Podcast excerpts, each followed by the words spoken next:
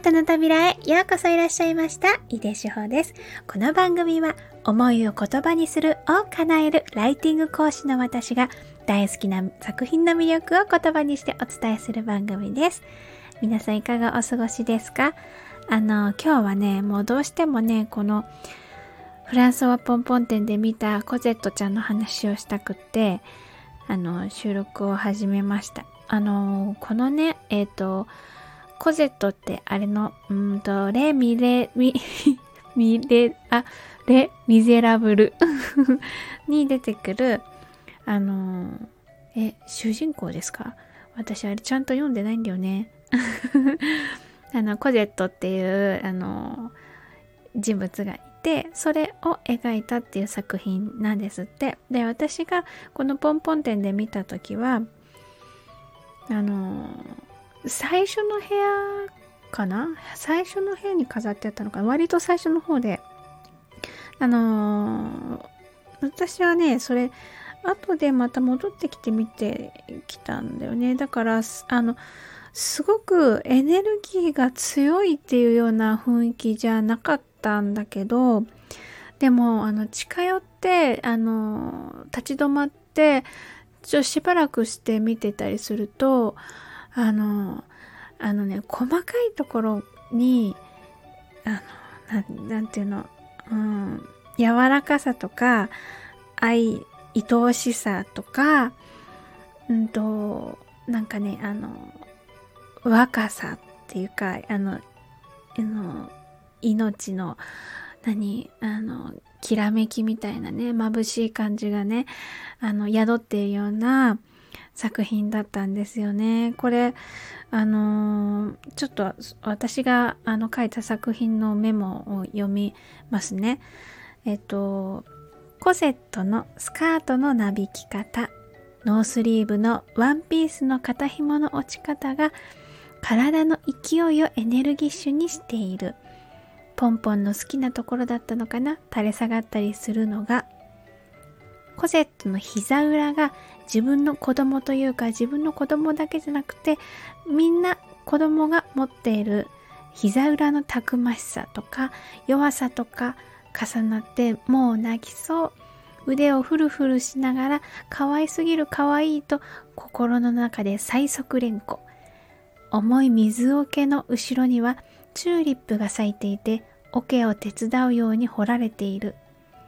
足も腕も顔もツルツルに磨き上げられててそれが余計にか弱さ儚さを強調する。このブロンズの作品ではなくて130センチの石膏の作品が賞を受賞したらしい。目が合うとうつろで一瞬を捉えているから止まってる感じなのに真正面から見るとふんのって言ってる顔になる。瞳は斜め上をあ斜め上を見てるけど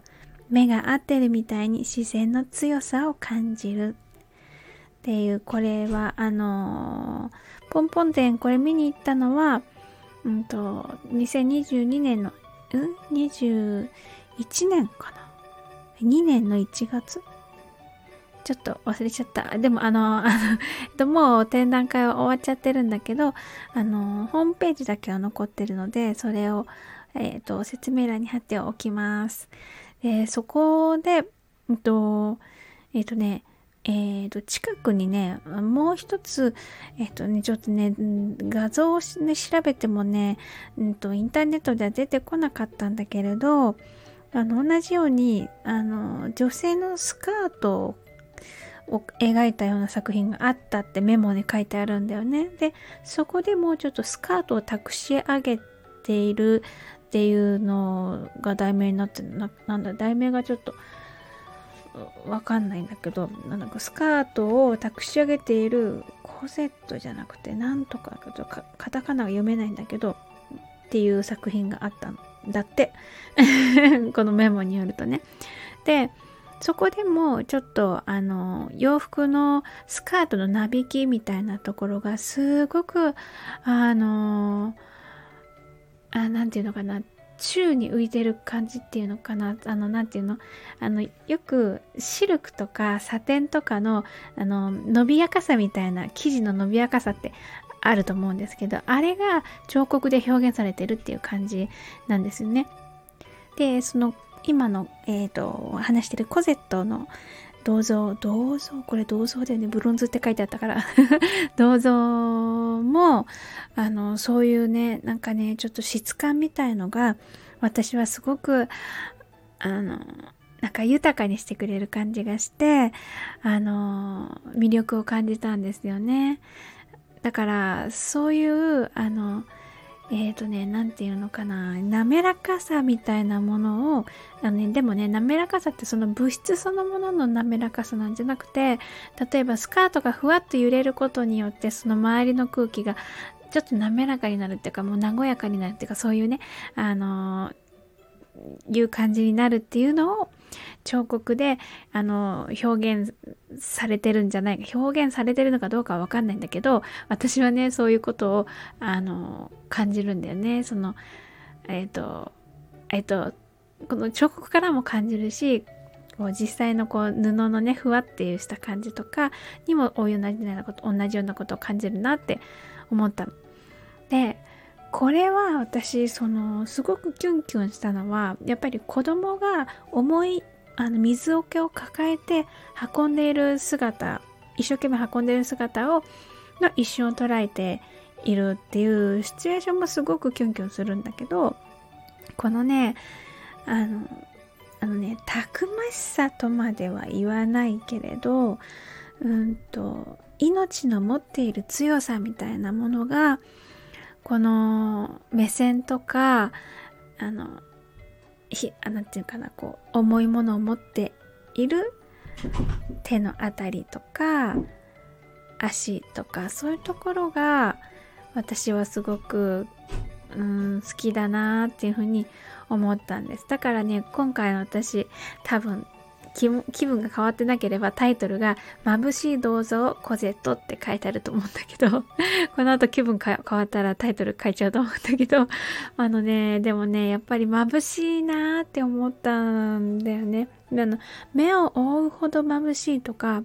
あのぐっとこう何て言うのかなパワーを感じるっていうような眩しさじゃなくってあのあのあの春先になるとさその雑草とかいっぱい生えてるところにあのちっちゃな青い、えーと、おはお花で大犬のふぐりっていうお花が咲くじゃない？あれを見ると私は春が来たわって思うんだけどあのあのちっちゃい、えー、くって可愛いあのお花が雑草の中から生えているっていう何でもないところから生えているっていうのの愛おしさみたいな感じのと似てるって思った。だからそういう眩しさちょっとしたあの憧れみたいなところもあるよね。こんなエネルギー私にはないっていう風にこんなあのないっていうことあの憂いてるんじゃなくってあの素敵だなっていうふうにあの愛おしい尊いなっていうふうに思いました。そうねだからねこれあの可愛い可愛すぎる可愛いと心の中で最速連呼って書いてあるけどあの私が記憶にあるのはねこの銅像のね周りがあの何て言うのかなえっと、壁にピタってくっついてなくって、その周りをうろうろできたのね。だから一周回れたから膝裏っていう風に 書いてあるけど、あの、背中の方まで見えたのね。もうなんか何度も何度もぐるぐるぐるぐる回って、あの、見上げてたっていうような記憶があります。うんこれはあのね動きを感じる動いてる瞬間を捉えてるから動きを感じる作品ではあるんだけどそのね動きにね眩しさを感じるんじゃなくてま生き様ってことかなこのコゼットちゃんの。うーんなんかねあのー、生き様というかこの人だけコゼットちゃんだけっていうことじゃなくって子供が育つっていうことそのものがうーんやっぱり眩しいなって思うからね、うん、そういうことをねすごく私は感じた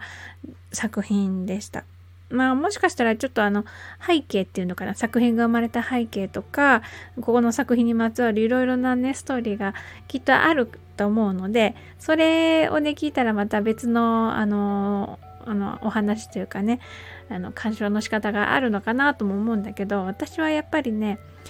あの子供っていう存在自体に私自身が憧れを持っているしあとはその自分自身が今子育てをしているっていうところもあるからさで自分の子供たちを見ててあのすごくあのいいなって憧れるなっていうふうに思うことがいっぱいあるからうんだからやっぱり自分のが子供を今育てているっていうのが結構大きいのかもしれないね。はい。というわけで、今日はフランソワポンポン店で、えっ、と、出会ったコゼットという、えっ、と、ブロンズ像の作品のお話をしました。というわけで、今日も最後まで一緒に楽しんでいただいてありがとうございました。井出志保でした。